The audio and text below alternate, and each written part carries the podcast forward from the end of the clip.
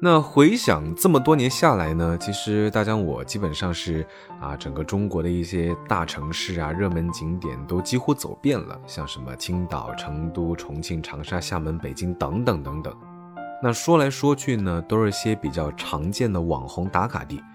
其实大江也一直啊，立志于找一些小众的地方去游玩啊，约上几个关系比较好的朋友。像是探险一样，找一找没什么人去的地方，然后开着车在乡下随意的兜兜风，遇见一些好看的风景啊、道路啊，就在路边随处一停就能够下车拍照的那种，然后比上几个搞怪动作，想必又是一种不一样的有趣回忆。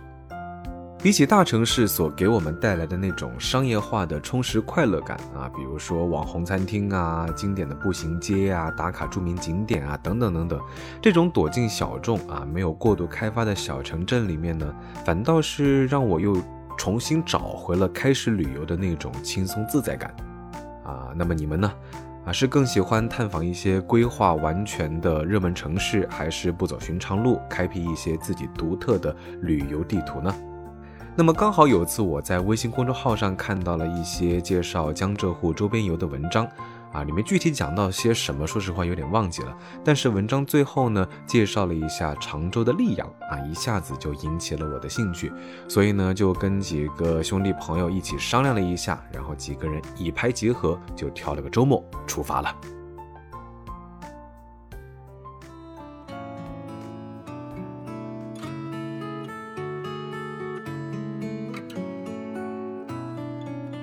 我们出发的那天呢，其实天气还不错啊，一路上经过阳澄湖以及无锡的太湖，那大片大片的湖水配上蓝天白云，暖洋洋的太阳照在我们的身上，让还没有到达目的地前，我们就在车上是已经非常兴奋了。那每个人都是跟着音乐，要么唱着歌，要么随着旋律摆动身姿啊，整个车子呢，可能都因为我们的过激动作而上下摇摆。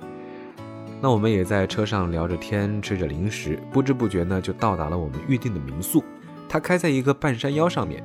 大概是附近可能还没有完全开发起来，所以呢只有几个零星的民宿。尽管周围破破烂烂的，还有一些黄土堆啊啊，工人们正在施工建房子啊，但是说实话，民宿里面的氛围还是非常不错的。中式风格的庭院里面有一个给小朋友玩耍的跳床。正中间呢，还有一个小小的人造池子，配上旁边的石凳啊，灯光打下来，说实话还真的别有一番风味。周围的空气新鲜中呢，又带着一些泥土啊、森林的芬芳。那坐在院子里的秋千上，说实话，那个时候真正感觉到远离城市、放松下来的感觉。在简单放好行李以后呢，我们就继续驱车前往离天目湖不远的南山竹海游玩。那去往的途中呢，其实到处都能够看到网上所说的溧阳一号公路啊，红黄蓝三条线将公路分成两个车道，弯弯曲曲的，一直看不到尽头。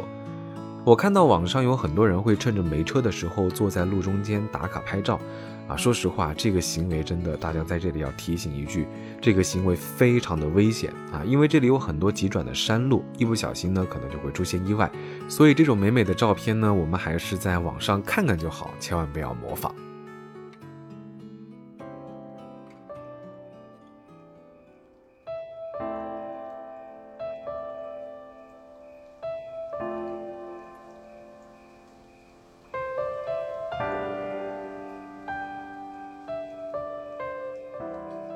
那我们到溧阳的这个时节呢，其实已经是秋天啊。听导游讲，最好的观景时间是每年的夏天。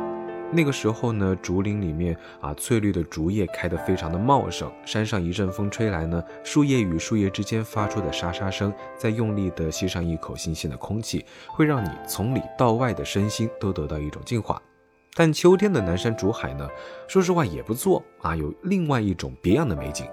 一些树叶变得枯黄，但是大部分还是碧绿的啊！远远的看过去，就是那种深深浅浅的色彩差异感。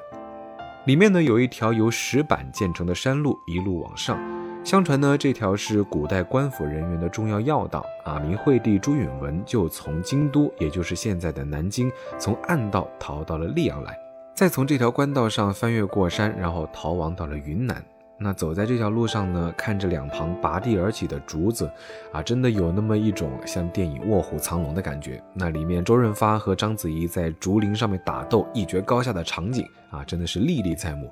微风吹起的沙沙声呢，仿佛感觉到了啊，听到了那种电影里面剑与剑之间的撞击声。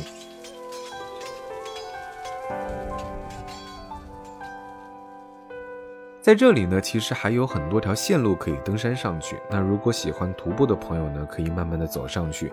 大江我呢，则是选择跟着朋友们搭乘缆车啊。其实来这边的话呢，不妨试试看这样一种登顶方式，因为我总觉得徒步的话呢，其实看到的景色都是差不多的。难得有机会可以从天空中俯瞰整座山，所以当然千万不能错过啦。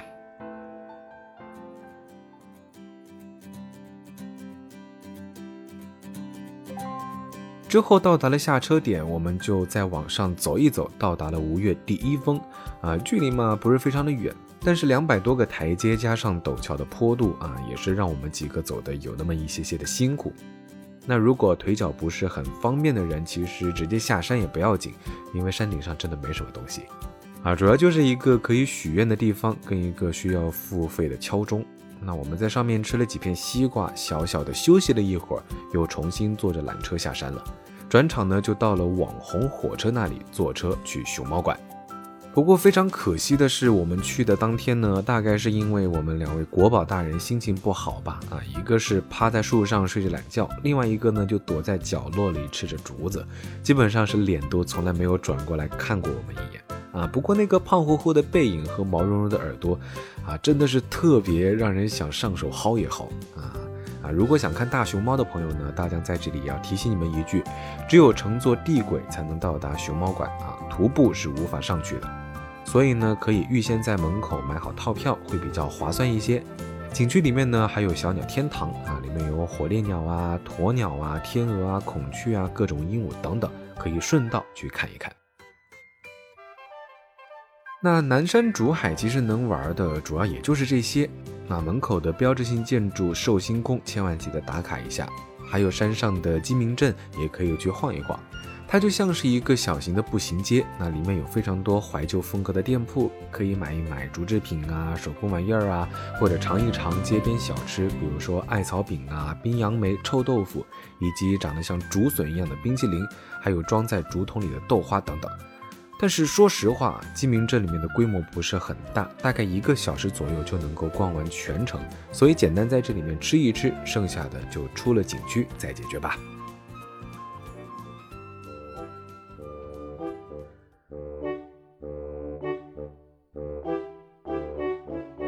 如果说云南有腾冲温泉，黑龙江有五大莲池，南京有汤山一号，那么来溧阳呢，就可以提一提它的玉水温泉。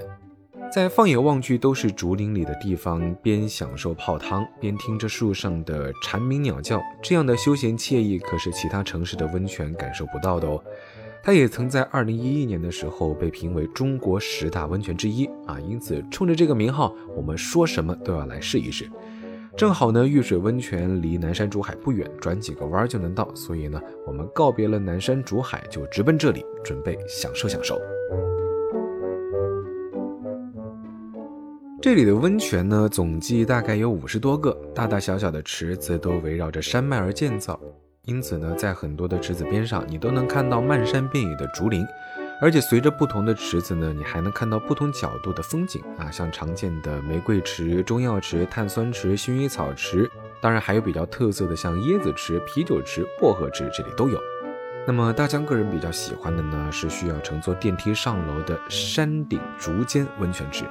整个池子虽说不是特别大，但是它是完全露天的，建在那种半山腰上面。旁边呢有几棵漂亮的桃花树，躺在这里泡上片刻，啊，大家觉得无论是开了半天车子的辛苦疲惫感，还是日常工作的压力呀，等等等等，一下子就全部被释放出去了。那整个下午到傍晚呢，我们都是泡在池子里的啊。准备离开的时候呢，也正好看到了太阳下山的场景。远处的黄昏配上周围的美景，看着身边的朋友们呢，啊，也是不禁让大家有一些些动容，啊，其实跟他们认识十几年来呢，我们也是多少嫌弃过对方，埋怨过对方，啊，像吵架啊、闹别扭啊等等，都是经常发生的事情。但是呢，我们又非常的啊理解对方，倾听对方，包容对方。在任何时候呢都是不离不弃啊，所以呢也是非常由衷的感谢他们多年来的陪伴。那所以在这里呢啊，大家也是真诚的希望各位听众朋友们，无论是遇到困难还是遇到值得窃喜的时候呢，都有人在你身边与你共同面对，一起分享。千万不要忘了你的朋友们。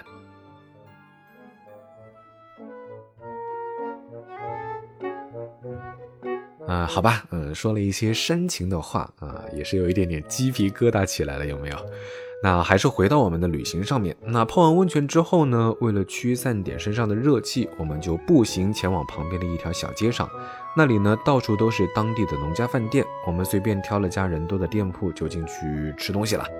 那这里边的特色菜呢，其实当属天目湖的鱼头汤啊，基本放眼过去每桌都有一份，味道呢也是非常的鲜美。浓白的汤底配上肥嫩的鱼头，喝上一口呢，还有淡淡的胡椒香啊，真的不愧是这里的招牌菜。另外呢，乌米饭拌糖也是这里必吃的美食料理之一。其实呢，它是将米饭和乌饭树叶放在一起煮，然后煮熟了之后就是黑乎乎的。呃，但是大家呢在这里也偷偷的说一句，嗯，味道嘛，其实也就那样啊，跟白米饭吃起来其实差不多。但是没尝过的呢，不妨可以试试看。啊，其实当地的农家菜味道都还不错，基本上没有踩雷的地方，所以来这边呢，也就是跟着自己的口味随便点就可以了。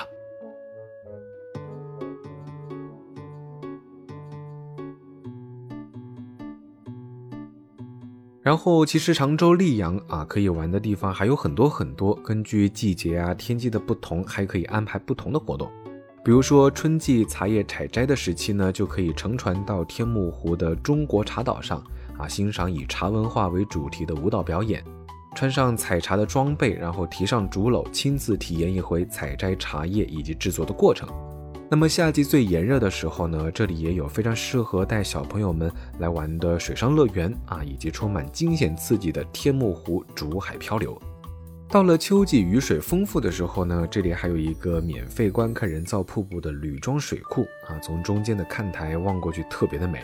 到了晚上呢，还可以跟两三个好友在旁边的空地上搭个帐篷露营一晚，烤肉野炊一下。那么冬天的时候呢，就可以来溧阳的美界度假村放松一下，住进森林中的树屋里面，边欣赏雪景边享受山野中的露天温泉。好了，其实说到这里呢，咱们本期节目就要告一段落了。那对于江浙沪一区的朋友们来说呢，可能莫干山或者是安吉相比这里的溧阳会更加有名。但是无论去哪里，我们都应该花费一些时间离开城市啊，去山野间、去田间寻找一些不同的乐趣。这样的清静清新的旅游方式呢，对于我们来说啊，对于城市里住久了的人们来说，都会是一种非常久违的感受。好了，本期行走的背包到这里就先告一段落了。我是你们的老朋友主播大江，欢迎大家关注我的微博“谦大江”，谦虚的谦，也欢迎大家扫描节目介绍里面的二维码加我的微信，加入我的微信粉丝群，会有不定期的粉丝福利活动。大江浪啊浪，二零二零，我们接着浪起来！我们下期节目再见喽，拜了个拜。